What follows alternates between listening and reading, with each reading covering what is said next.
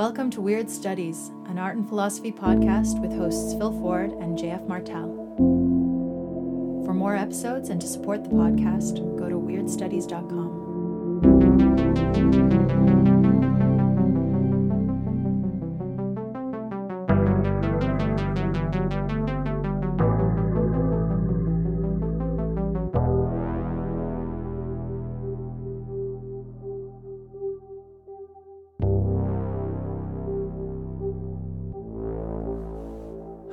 JF Martel.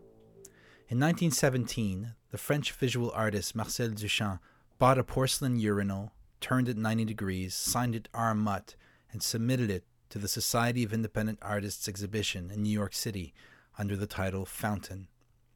Although the organizers rejected the piece, it was widely discussed at the time of the exhibit, and it became something of a legend in the years that followed. So much so that in the 1950s, Duchamp began reproducing the original urinal, which by that time had been lost. The work exists in multiple replicas today, and its immateriality is part of what makes it what it is. Indeed, Duchamp's fountain has become the exemplar of modern art. Its appearance is seen as that moment of upheaval when art finally went full critical, becoming a fundamentally political and discursive enterprise.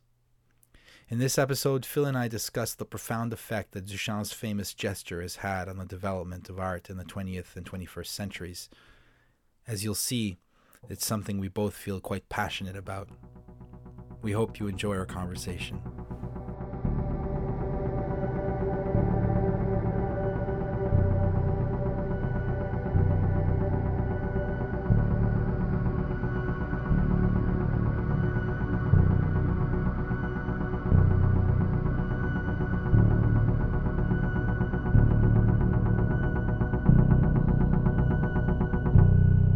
Was driving around yesterday. It was a beautiful fall day, and I was playing the Well Tempered Clavier, which I love. Bach, you know, it's one of my great enthusiasms in life. And I'm just driving around listening to Well Tempered Clavier, and I just love that fucking music so much. And just like how it was making me feel, it's like the feeling of like a beloved grandparent giving you a hug, or, or mm. your mom giving you a hug, or like hugging your child you know they're all like bathed and then their footy pajamas and they smell real nice. And it's, it's just like you know that wonderful feeling when you're like hugging them and Yeah. putting them to bed? Like that's how i felt. And i was just sort of like it's not only right to say that i love this music. This music loves me. Right, right. that's something that i look for in art or something that no i can't say i look for it because it either happens or it doesn't just like love but it's art that loves you back Roger Scruton, my favorite conservative theorist of art, I think what you just said would resonate with him because what he says basically is that through art, there is kind of this mutual recognition among humans that we recognize each other's faces through art and we recognize the face of God through art. So that art occurs in a kind of space of love, agape, right? That kind of like Yeah. uh, higher or more spiritualized love that Christianity innovated or like brought into the world of thought. So I I know what you mean, and and that's kind of what that's one of the things that I would have liked to say in the Kubrick episode that we did recently. It's that when you're seeing all the care that was put in, like I was listening to the episode we did on Eyes Wide Shut with Leslie, my wife, and you were talking about how the article in the paper that Tom Cruise finds, we see it just for a few seconds, but you were you'd taken a screenshot and you're reading the snippets of other articles on the edges of the frame and noticing that even they had been meticulously designed for the viewer to draw meaning from the film. And she got teary eyed just thinking about that, about the level of care that he put into his work so that you were completely saturated with meaning and significance while watching it. And it's funny because usually people see this tendency in Kubrick as a kind of aloof, uh, almost autistic obsession on his part, like this profound self indulgent streak he has. When in fact, you could just as easily interpret it as this tremendous care and respect he has for his viewer, right? Yeah. Um, and how is that different from a kind of love? At least a recognition of the power of the artwork to bring people together. Um, Yeah. Even if it's bringing people together in a kind of horror or weirdness or estrangement from from things, there's still this um, deep affective resonance that occurs. Yeah. So while we're talking, I've got a. Okay, you know the poet Philip Larkin? Absolutely, yeah, yeah. He was a jazz critic. I don't know if you knew that. I knew that, but I haven't read any of his criticism. Yeah, it's been collected in a book that is long out of print called All What Jazz. And the introduction to it is really interesting because he's basically disavowing much of what he writes or much of what has been collected in that book. And he says basically, you know, I loved, loved, loved, absolutely fucking loved jazz before World War II. You know, when he was a young man at college. And as we're talking like old time music, a lot of stuff that a lot of contemporary jazz fans would dismiss as novelty records or kind of corny, oldie timey jazz. Um, and he talks about the modernist turn in jazz after World War II. Famously, there was a period where jazz was not being recorded in the United States because of a, a strike. It had to do with music unions and the industrial arrangements around recordings. And what happened, famously, is that the bebop artists, Thelonious Monk, Bud Powell, Max Roach, Dizzy Gillespie, Charlie Parker, these sort of like pioneer figures, had spent those years, the sort of later World War II years, woodshedding and developing this new, very complex, much more modernistic style of jazz. And when I say modernistic, not just in that style, but also in the critical discourse that emerged around it to explain it and to justify it, to rationalize it. And Larkin describes this as a disaster, both for him personally and for jazz as a whole, that suddenly he found like nothing whatsoever that he loved about this music.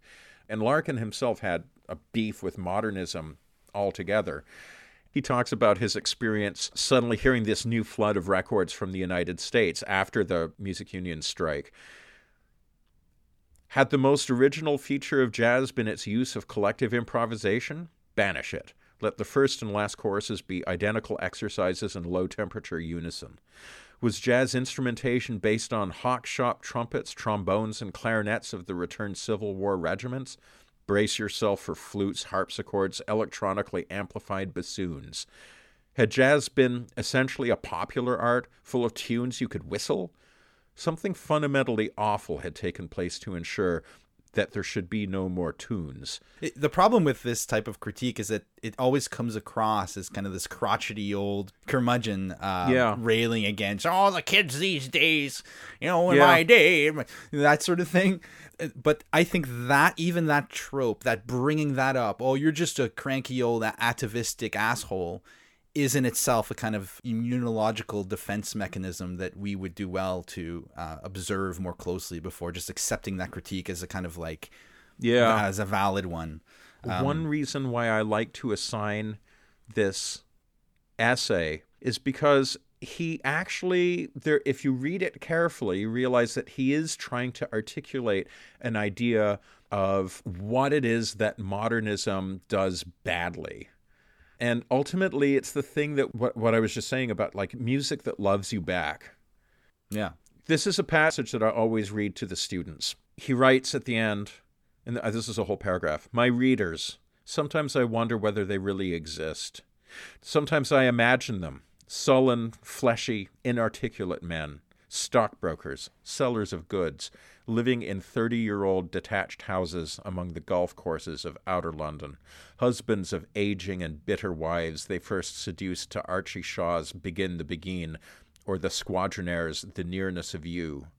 Fathers of cold eyed, lascivious daughters on the pill, to whom Ramsay MacDonald is coeval with Ramses the Second, and cannabis smoking, jeans and bearded, Stuart haired sons whose oriental contempt for bread is equaled only by their insatiable demand for it. Men in whom a pile of scratched, coverless 78s in the attic can awaken memories of vomiting blindly from small Tudor windows to Muggsy Spanier's sister Kate, or winding up a gramophone in a punt to play Armstrong's Body and Soul. Men whose first coronary is coming like Christmas, who drift, loaded helplessly with commitments and obligations and necessary observances into the darkening avenues of age and incapacity, deserted by everything that once made life sweet. These I have tried to remind of the excitement of jazz and tell where it may still be found. He is imagining for us very beautifully the kind of life of quiet desperation of a guy who finds himself adrift from everything, as Larkin says, that once made life sweet. And the line that I couldn't find, it's there somewhere, is something to the effect that all of the supposed consolations or all of the supposed benefits of modernism are empty and vain because they help us neither enjoy nor endure. And enjoyment and endurance is what he's talking about in that wonderful passage imagining the London stockbroker and his 30 year old house in outer London uncomprehending of and uncomprehended by his own family, and suddenly feeling himself completely adrift from his youth, which seems like that just happened yesterday. And I like to point out to my students you may not understand this now, but you will. One day you'll remember this passage and that I made a big deal of it because life is hard. And regardless of what a consumer society tells us, there's no pill for that you know, at a certain point, you can't just get more stuff and keep easing the pain. At a certain point, you are going to be left at the rope end, like hanging on for dear life, wondering what the fuck happened. And at that point, the sort of clever, clever mental philosophical games that a lot of modernist art plays or postmodernist art plays, that's all very well, but it is going to be entirely beside the point it will not speak at all of the situation, the undignified existential situation you now find yourself in. And in that situation, enjoyment is not some kind of trivial pleasure, it's what you have left. Right. And endurance is pretty much the most you can hope for to endure. Mm. Enjoyment is not a trivial thing feelings of pleasure, feelings of love. You know, I always am struck by academics in particular who love to make nihilistic noises, who love to adopt some kind of post Foucauldian nihilism, some idea that all is power and that to speak of love and enjoyment and so on is always some feeble mask over some center of constituted power people who like to imagine that there is no transcendence, no beauty, nothing whatsoever. If you actually believed that, you would just shoot yourself in the fucking head. But these motherfuckers don't really believe that. They just like to say it because it makes them look cool.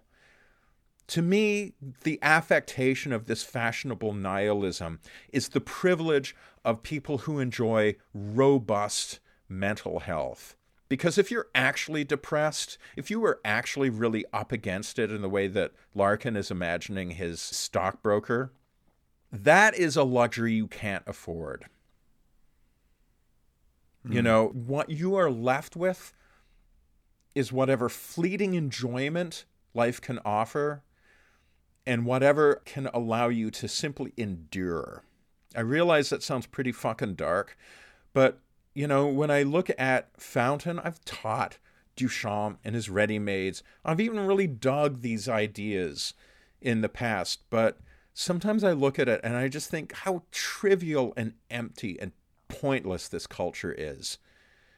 And how much we like to mock anybody who isn't as well, we like to pride ourselves on being so tough and cynical that we can see the demolition of the very idea of art in the form of this urinal hanging in a gallery somewhere and chuckle at the idea of demolishing art. Increasingly, I just look at that and I think, you fucking assholes. It's easy to renounce something that you don't care about in the first place. Yeah. I thought you were gonna be the pro side today. no, I'm not. No, I'm not in the mood to be the pro side. Okay, well You then know, there's a there is a positive there is a way to recuperate Duchamp's fountain. And we've done it before on this show that and it's basically how John Cage understood Duchamp that you can take an ugly utilitarian item, you can take anything and viewed sub specie aeternitatis, a view from eternity, it can become incredibly beautiful. There's a story of Kafka's, I think, I read about it, but I've never read it, about somebody who is dead and is restored to life for five seconds, and the only thing he gets to see is a dog urinating on a hydrant, and he bursts into tears at the beauty of the sight. And, and maybe that's not a real story. Maybe that's just like maybe somebody made it up in which case it's just a borgesian like story about a story but it's a great story about a story i think there is a way of recuperating these acts of reframing the trivial and the mundane to make them beautiful but I'm not in the mood to make that argument today because everybody makes that argument. Everybody wants to stick up for these sort of nihilistic artistic gestures. And when I look at the wastage of the art world. You know, if I don't know if you've ever read Daniel Clowes's Art School Confidential, this little eight-page comic, just trashing the fraudulence of modern art school education. You know, you see the the wreckage of what used to be an honorable craft and a skill that people would learn, and you say, you know, fucking Duchamp did this not him alone, but you know that kind of thing. Like, hey, I can take any piece of shit. I can take a literal piece of shit and frame it and put it in an art museum. I've been to museums where I have seen fecal smears on pieces of cloth framed and hanging on the wall, and it's all people just doing some version of the Duchamp thing. Hey, look, I put some shit behind a frame, and now it's art.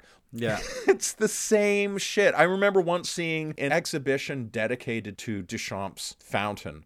Somebody had made his own version of it, which was a bathtub full of scummy, disgusting water, and he had painted around the lip of the bathtub. Ever since Duchamp, all the avant garde has been soaking in the same bathwater of the same bathtub. I believe that was the line. And it's so true. And you can say, eh, wait, isn't that true of your little bathtub? And of course, the artist would be like, yeah, that's the point. This endless, stupid triviality that manifests in the appalling spectacle of people still like propping up the moldering corpse of punk. Right. You know, 50 fucking years later, and we're still acting as if punk is some kind of artistic revolution. We're like fucking Civil War reenactors trying to grasp that glorious moment of transgression where a bunch of dudes who couldn't play their fucking instruments take them on stage and do their shit and defy you to say that sounds like shit. So they can say, yeah, that's the point. Fuck that shit. Fuck that whole move. That entire move that Duchamp made possible. Fuck that shit. Well, I'm glad we agree. I was trying to provoke you, but but uh, No. but my plan fell flat because you just agreed with me. I totally agree with you. But I think we can go some ways into exploring why this is or what exactly is going on here. And uh, my bit won't be as um, charged as yours because I'll be doing a little bit of very light theory. But I think that it'll be helpful in understanding what is going on in this move.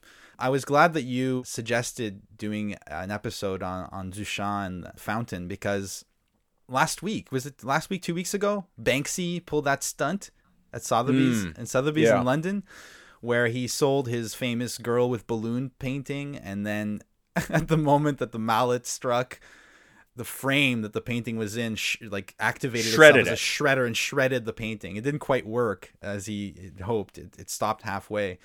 And of course, in its infinite cynicism, the art world has now re- uh, immediately after this happened, these appraisers were basically th- speculating on how much value the painting would gain from this stunt. All of a sudden, it was worth like two million, or you know. So there's no there's no way. There's no escape from that shit. Yeah, there's no That way. reminds me of Bill Hicks' wonderful bit about like he starts off telling, yeah, marketers should just go kill themselves. Oh, you know what Bill's doing now? He's going for the righteous indignation dollar. That's a big dollar. A lot of people are feeling that indignation. We've done research. Huge market. He's doing a good thing.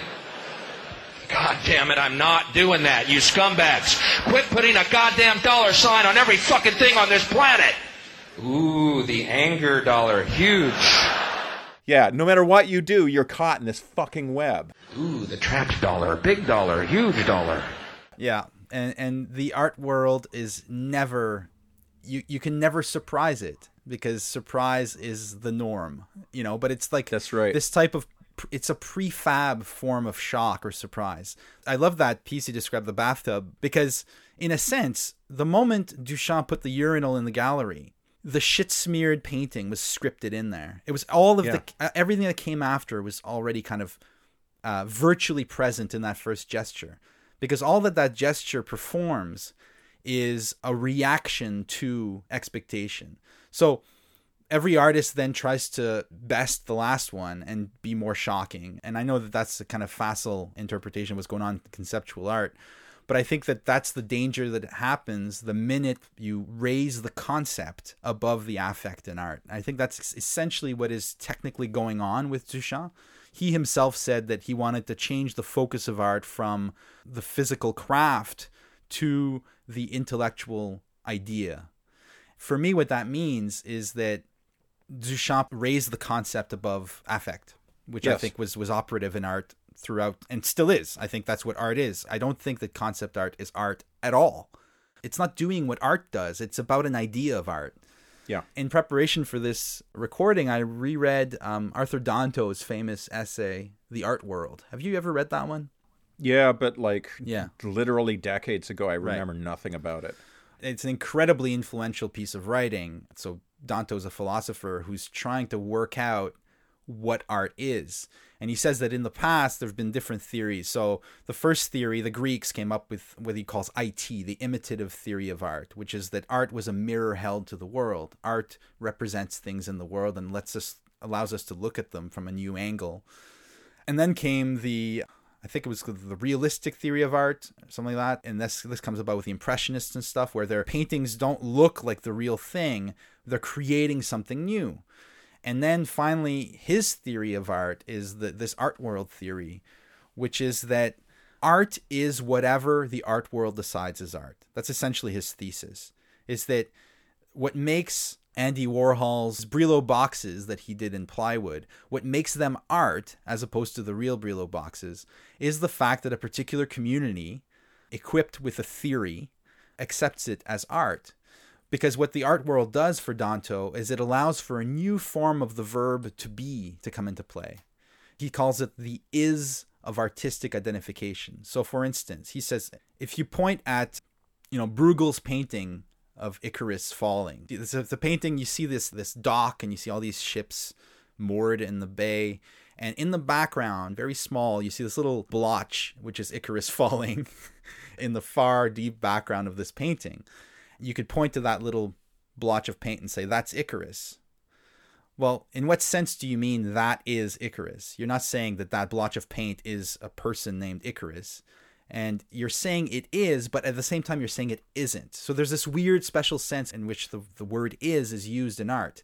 So the Brillo boxes that Andy Warhol puts up are not actual Brillo boxes, but they enter into a space called the art world where they gain this new ontology.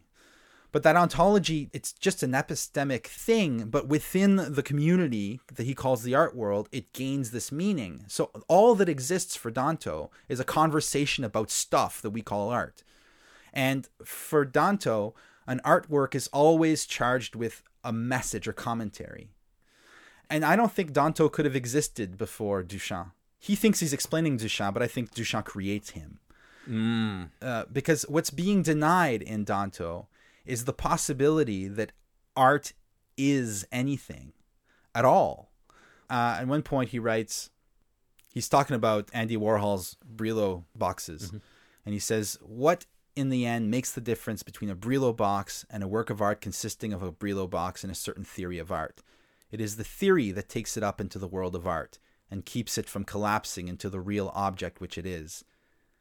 Of course, without the theory, one is unlikely to see it as art, and in order to see it as part of the art world, one must have mastered a good deal of artistic theory, as well as a considerable amount of the history of recent New York painting. It could not have been art 50 years ago. But then there could not have been, everything being equal, flight insurance in the Middle Ages, or Etruscan typewriter erasers. The world has to be ready for certain things, the art world no less than the real one. It is the role of artistic theories, these days as always, to make the art world and art possible. It would, I should think, never have occurred to the painters of Lascaux that they were producing art on those walls, not unless there were Neolithic aestheticians. I find that profoundly problematic because it tells mm. us nothing about what the painters of Lascaux were doing. Yeah. Um, and it seems yeah. to me that we can only start talking about whether this or that work is or isn't art if we understand what it was that the painters in Lascaux were doing. Because if they were painting images, of course they didn't call it art, they didn't speak English. what they were doing, they were doing something. They were doing something. They were painting pictures, and they were painting pictures because painted pictures do something. And unless we can understand what painted pictures do, we can't talk about what is and isn't art. It seems to me that all the theories of art, including this art world theory, rest on a certain phenomenon that is art itself, which is what happens when you create an image or uh, when you compose a string of sounds that produces a particular aesthetic effect. What is going on there? And modernism says nothing about that. All it's mm-hmm. doing, the bad modern modernism we're discussing, is reacting to what has been done. It's like the angel of history in Benjamin that's just looking at what has happened and can't see the future. All it mm-hmm. sees is the disaster of the past. Yeah, the can, wreckage. It never ever sees anything else. That's part and parcel of thinking through concepts. If you're not thinking through affect but through concept, all you're doing is working with prefab materials. You're always working with opinions that already exist, ideas that are already out there. You're never actually producing something new. And my last point was that the argument for Fountain, which was made right at the beginning after it was exhibited. Actually, it wasn't even exhibited. It was just photographed because it wasn't accepted. It was photographed and published in a journal, and then people started talking about it. And then years and years later, Duchamp was commissioned with producing copies of it.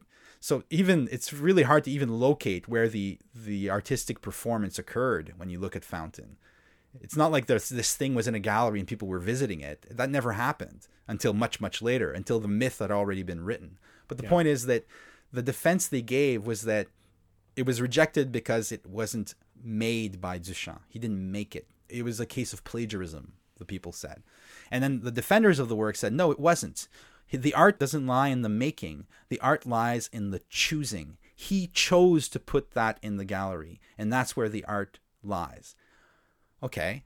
Where all my research into, and I've done a lot of research into the artistic process, not just because I've created art myself, but also because I've read tons and tons of stuff in writing my book about how artistic creation works.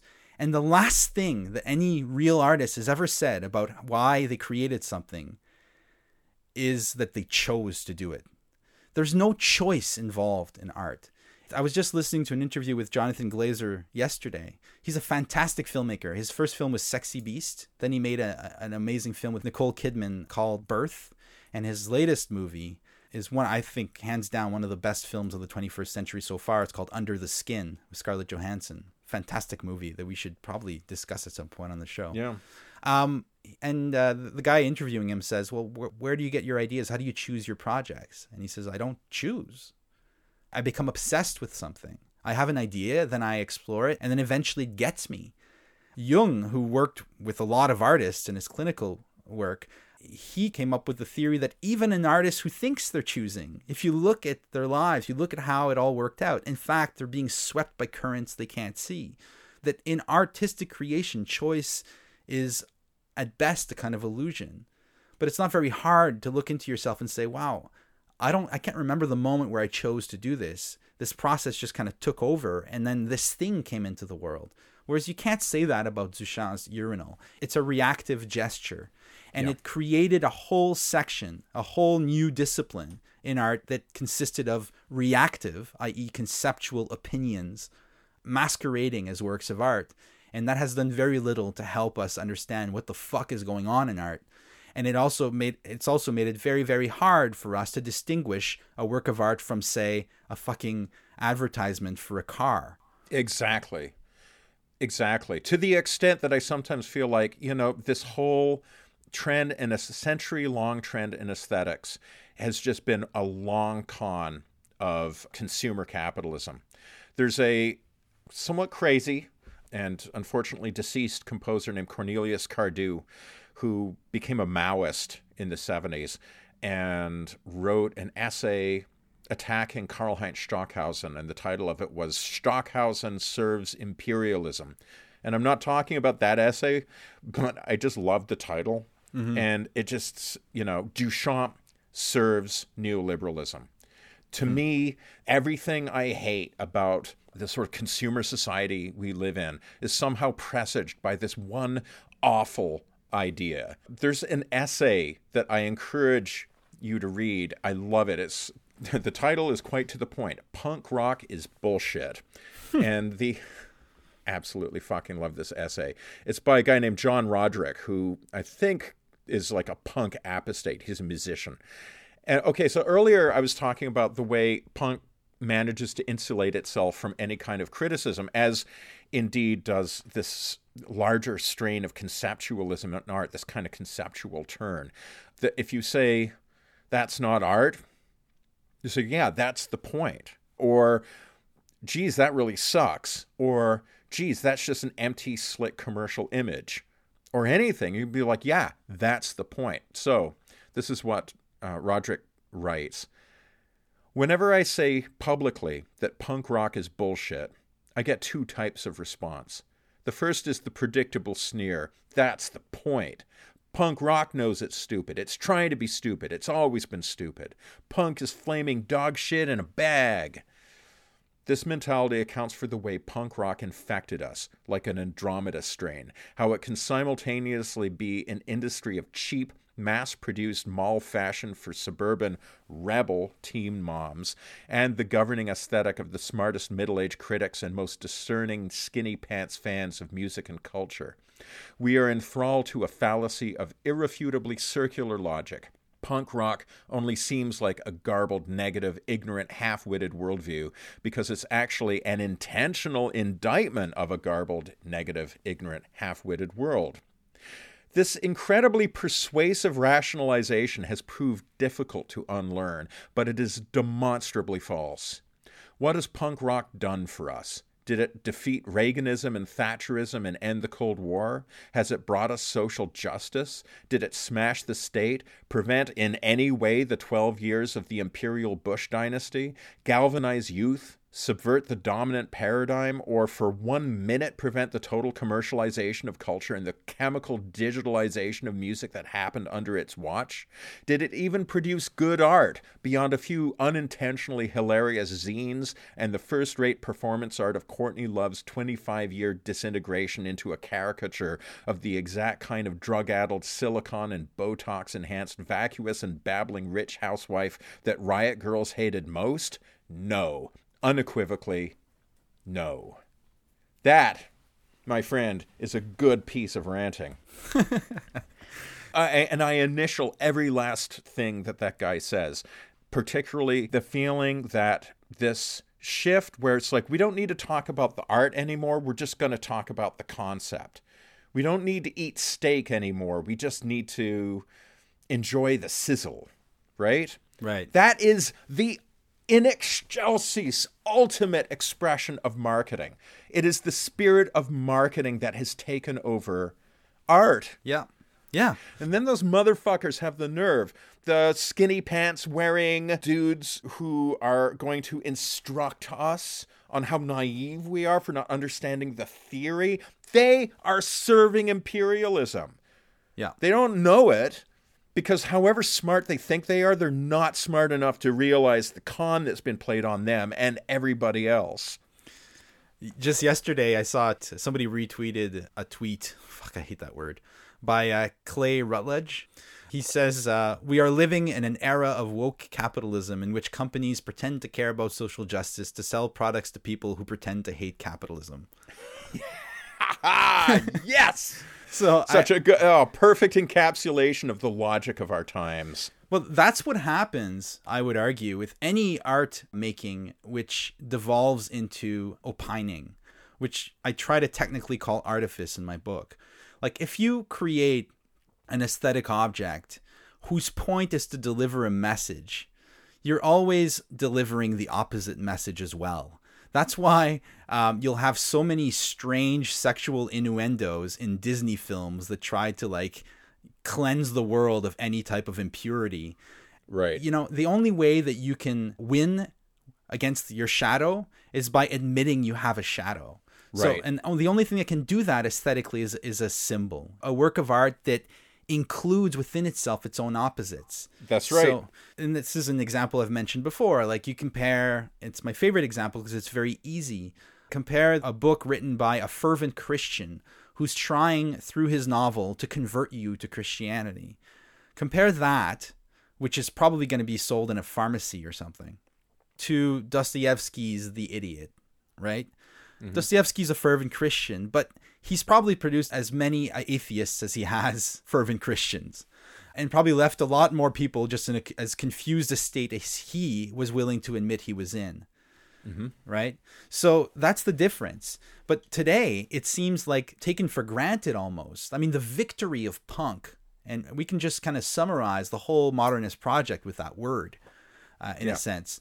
Uh, the Yeah. victory of punk and of uh, okay, let's even translate it once more. The victory of marketing over artistic expression is so complete that to say something like what I just said is to risk being called a kind of fascist. Yeah. Um, because then you you raise all these issues about Eurocentrism or atavism or whatever you want to call it. This this kind of like privileging of an elite over the common masses, all that bullshit, which is completely beside the point. You become susceptible to these criticisms Made invariably by fools who know nothing at all about art and care less. Right. It was perfect that you opened with that reflection on your experience of listening to Bach because Oh, and can you just imagine, like, people being like, oh, you don't like punk rock, but you like Bach? well, Like, I've handed you, the listener at home, a ready made way to dismiss everything I'm saying. right. The way you chose to compare your experience of listening to that piece of music was that and before I say that, I just parenthetically, I just wanted to mention that we're not saying that there are no good punk songs or that within the movement called punk, some great songs might not have been written. It's not like we're defending particular traditions against others. It's art can happen anywhere. There's a lot of shitty classical music, and there are some good punk songs. Yeah. So that's not the point. We're talking about theory, right? And we're talking about what a particular movement or particular marketing project is telling us. Whereas in fact, Right. art always occurs as a kind of exception to all those things. So it can occur anywhere. But your choice was to just compare the experience of listening to Bach to hugging your kids after they take a bath. You know, they're wrapped up in the towels and you're taking them to bed. And how can you separate that experience, the magic of that experience, with the fact that you know that they'll grow up and they'll die? Yeah. That's exactly what's going on in that moment where you hold your child. You're basically pantomiming or enacting your feeling of not wanting to let go of something that will pass. You chose to compare it to a grandparent. A grandparent is near death. The grandparent's hugging the child who's coming into being. But of course, the same cycle occurs, and then the child becomes the grandparent. The impermanence, the tragedy of life is expressed every time you hug your child. And that's in Bach too, right? Bach is not just about, oh, feel good. It's not just a kind of like picture of a of a wild horse you'd hang in your shitty suburban bathroom. he the tragedy's in there. And there's no room for tragedy in nihilism. Ni- Nihilism is also the rejection of tragedy because it doesn't affirm anything. So right. so the affirmation of life includes a kind of realization that that things are passing away. And I- I think that that's present in all great works of art, whereas it's absolutely absent in the urinal. I forget who said this, uh, some German, who said that the heart of every real work of art is the word dennoch, or nevertheless. Right. Right. You know, Yeah. Yeah. That reminds me of something you know, you, you you hug your child and you know that you are hugging somebody who's going to die, Yeah. and that's bleak as shit. And yet, the work of art, whether it's bubbly and cheerful or whether it's as utterly black in its emotional chiaroscuro as, I don't know, Mahler's Ninth Symphony, doesn't matter. Doesn't matter what the emotional complexion of the work is. The basic existential stance of the artwork, whatever it is, towards life is I accept this. Mhm. As Yeah. cruel and unfathomably sad as this is, I accept this nevertheless.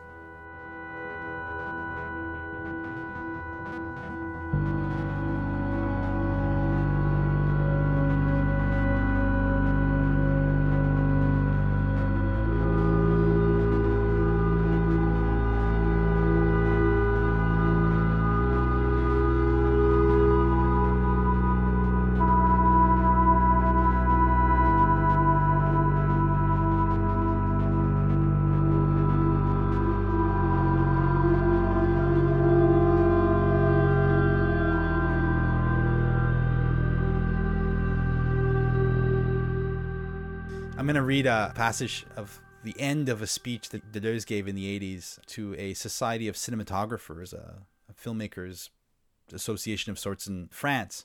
He asks, and you know, this will be surprising because a lot of people would associate Deleuze with modernism very, very deeply, Right. postmodernism, but he, he wasn't that at all. What relationship is there between the work of art and communication? None at all. A work of art is not an instrument of communication. A work of art has nothing to do with communication. A work of art does not contain the least bit of information. In contrast, there is a fundamental affinity between a work of art and an act of resistance. What is this mysterious relationship between a work of art and an act of resistance when the men and women who resist neither have the time nor sometimes the culture necessary to have the slightest connection with art? He says, I don't know. Malraux developed an admirable philosophical concept. He said something very simple about art. He said it was the only thing that resists death. Think about it. What resists death? You only have to look at a statuette from 3,000 years before the Common Era to see that Malraux's response is a pretty good one. I, I just love that passage because what he's saying mm. is that in acknowledging death, art affirms life then we have to ask ourselves how's how the soiled bed, you know, covered in used condoms and tampons and stuff at the the gallery does that, and if it does, then all the better. Or whether uh, a certain work is just basically a reaction, a kind of reactive outburst meant precisely to pretend that the tragedy isn't real. You know, meant to banish the fundamentally tragic na- nature of existence. And that's why uh, Larkin is so right on when he says that this modern stuff doesn't help you endure. That's right. You know, it's not, That's right. there's no love in it. And the theoretical project to me seems increasingly like a project on epic scale of changing the subject. Yeah. You know, if the subject is just our basic existential situation in this world, theory is just a way of making all of that stuff vaporize. And I just think about like something that has happened in the humanities. I saw it happening, you know, a quarter century ago when I was in graduate school. You know, you go to graduate school and you're doing a degree in English, or you're do- doing a degree in music history, or you're doing a degree in art history, or whatever. And you know, in the 90s, it was a time when all of a sudden the idea of like, okay, what's the stuff that everybody should know? Well, you know, people were beginning to realize, oh, there's not just one literature of, for example, music. I'm just talking about music. There's not just Western art music, aka classical music. That's not the only art music tradition in the world. You know, Japan has Gagaku music and Noh drama. India has traditions of improvised music of such extraordinary complexity and sophistication as, as to boggle the mind. In literature, you realize, you know, there are literatures all around the world and they all command the same kind of attention and passion.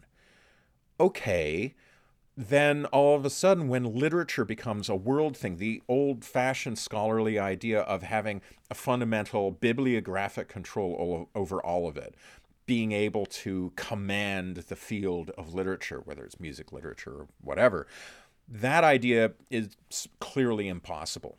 Right. And so you're left with uh, an actually a fairly pragmatic question well, when we give doctoral students their qualifying exams, what should we be asking them about, or the comprehensive exams? What's the stuff we can assume everybody has read? Increasingly, that stopped being novels and poems, and it became works of cultural theory. Mm. You know, if you're devising a curriculum, you don't want to be the one to say which literature is more important, right? I mean, in fact, you couldn't possibly say such a thing. However, you could be sure that any student read Discipline and Punish. And so, like, right. okay, well, that's going to be the, the common denominator. So, this happened on the level of curriculum, but it also happened on the affective level among students who found in cultural theory something like the, the academic's dream of having a kind of secret decoder ring, something that would allow them to unlock any text that they would encounter.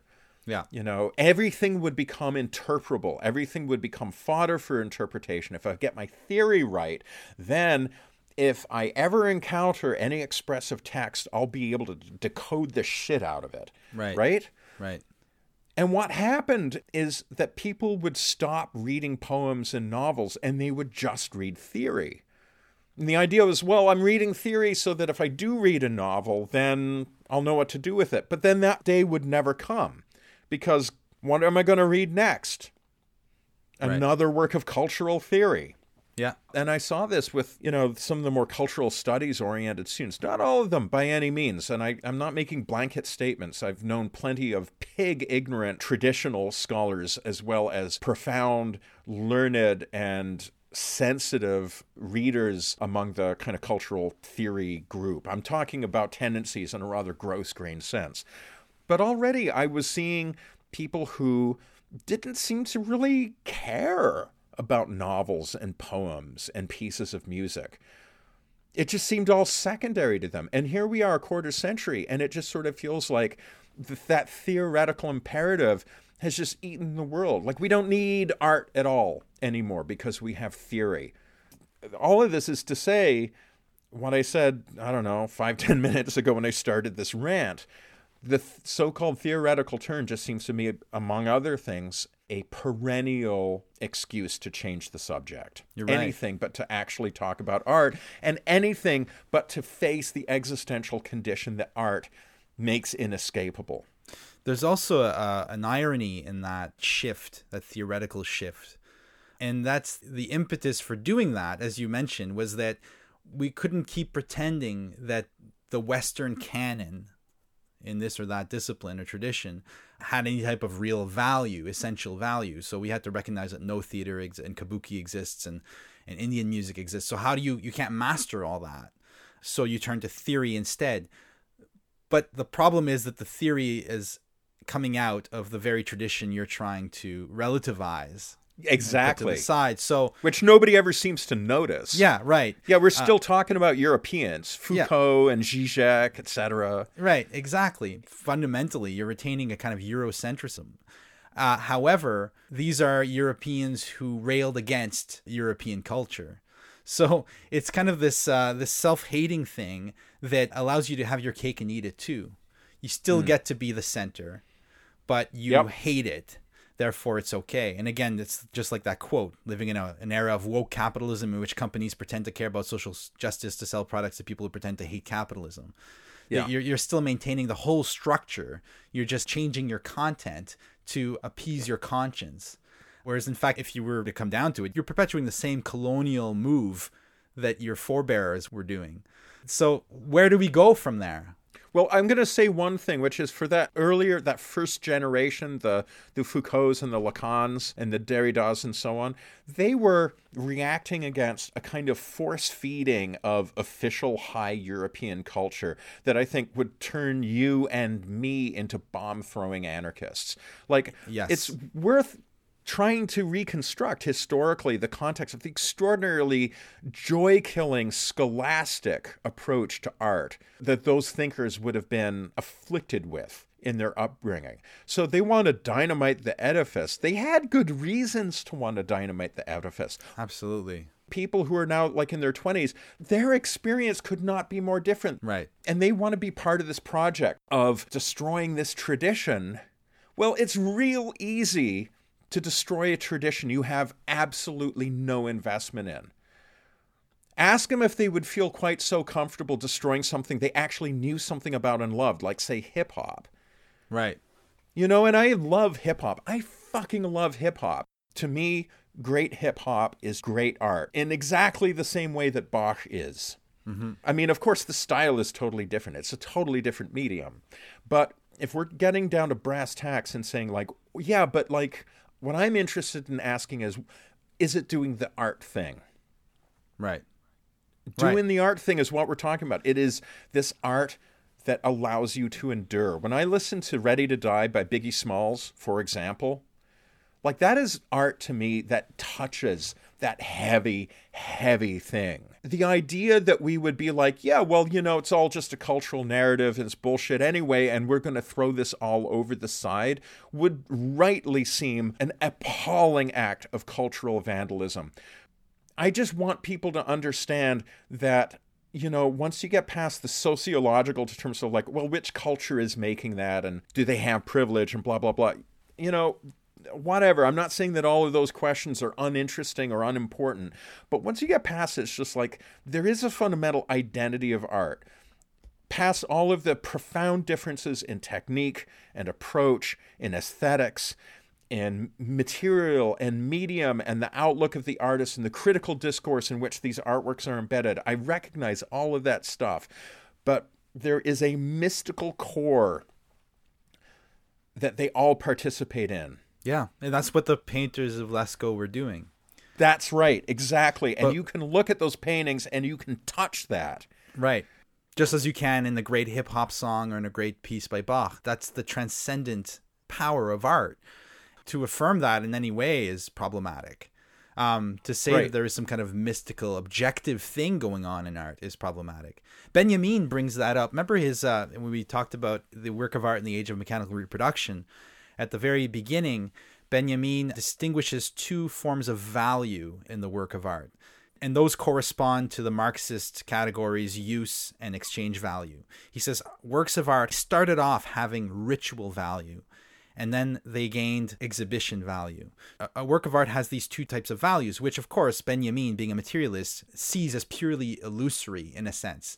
He sees real value only in exhibition value, which is a strange reversal of the Marxist correspondence because in Marxism, use value is more or less objective. That's the actual use of a commodity. Whereas exchange value is just what capitalism determines to be its worth. Uh, Right. But Benjamin very tellingly reverses that. He says exhibition value, which is the equivalent of exchange value, is actually objective because that's the message the work transmits. Its exhibition value will determine the, the spread of its message, right? Of its revolutionary message, if it's a revolutionary works of art. Because what Benjamin's trying to do in that essay is to appropriate art or to enlist it into his revolutionary project. Whereas ritual value is what primitive people believed art did, which is that it had some kind of intrinsic power. So mm-hmm. the painters of Lascaux would paint their pictures in areas that no one would access. Mm-hmm. Sometimes maybe no one would ever see them, but that made them more powerful. Much like in modern magic, when you do a sigil work, you, you draw a sigil, you create a little artwork, and then you hide it, you never look at it. And the, in fact, no one must see it for it to work. The art is working if it's not exhibited this thing, this mystical core we're talking about, I think is something like what Benjamin calls ritual value. That when you bring a picture into the world, or a melody, a work of art, when you bring in a symbol, i.e., into the world, something changes. It's not just you and your buddies ex- or your audience. Something changes cosmically. Something new has come into being. Some new face of the symbol has been shown. Some new manifestation of an archetype, to put it in Jungian terms. The world is not the same. That there's something going on in a, a real work of art which has a theoretically measurable effect on the way things go. And that is, I think, the only way we could save art from this nihilism that has overrun it, is to recover its magical potentiality, its magical agency. Um, you know what, though? What? At the end of the day, you know, you say what we can do to save art. Art doesn't need us to save it. Right. You know, art doesn't need us to save it. I'm almost tempted to say art doesn't need us. Oh, I, I would agree with that, definitely. Remember you that know? line I wrote?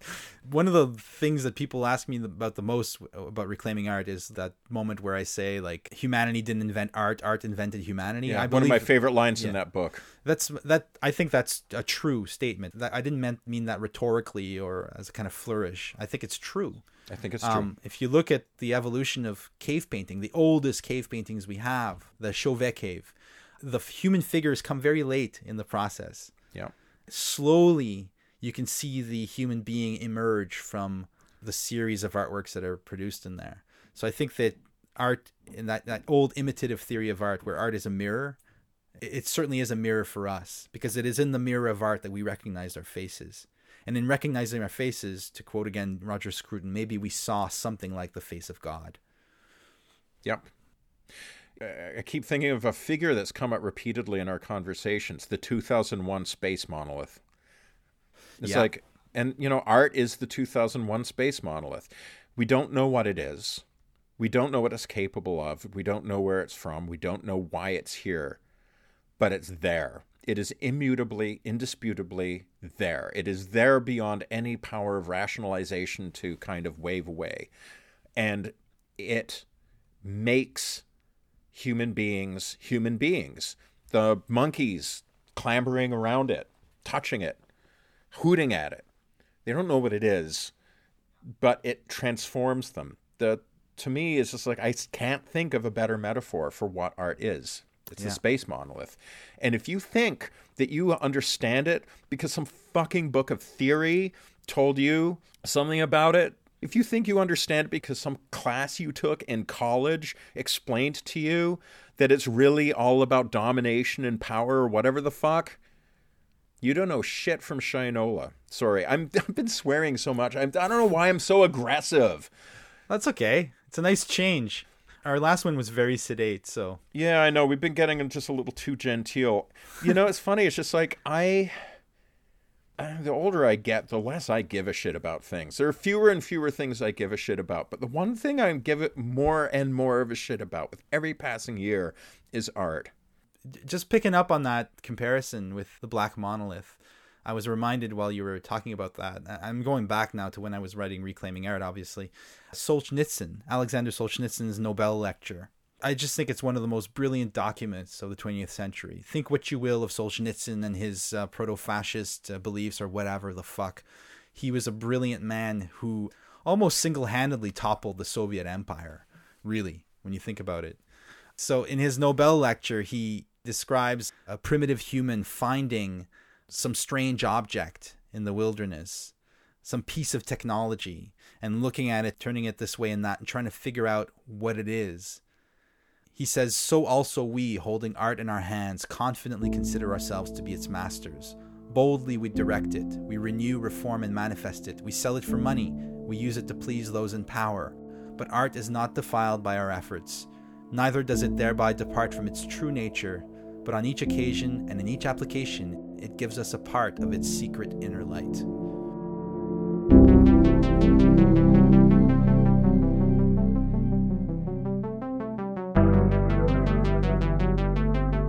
consider subscribing to Weird Studies on iTunes, Stitcher, or another podcast service.